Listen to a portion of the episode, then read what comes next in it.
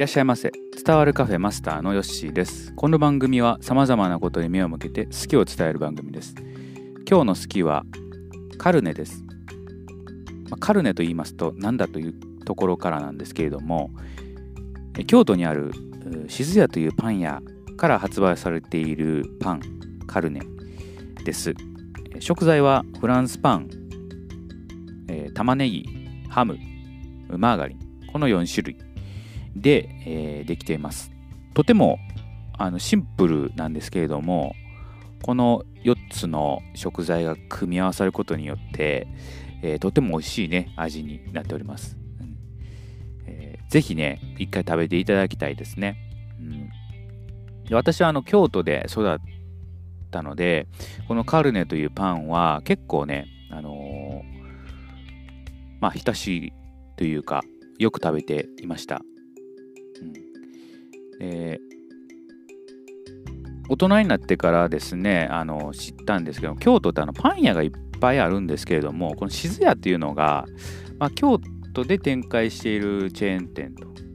まあ、京都の街中では結構見るんですけども他の都道府県に行くと、まあ、それがないのでカルネもねあの京都であの楽しめると。どうなんですかね今お取り寄せとかできるんかもしれないんですけどもうんまあ、住んでた分ね、その分手軽に今買えたというところですね。えー、まあ、丸っこい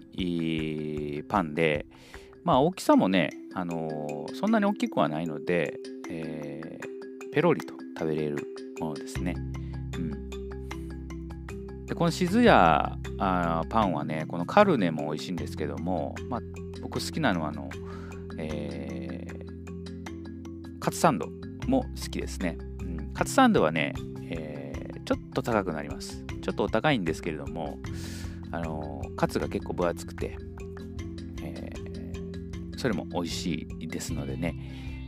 ぜひあの京都に立ち寄った時はですね、静屋のパン屋に行ってですね、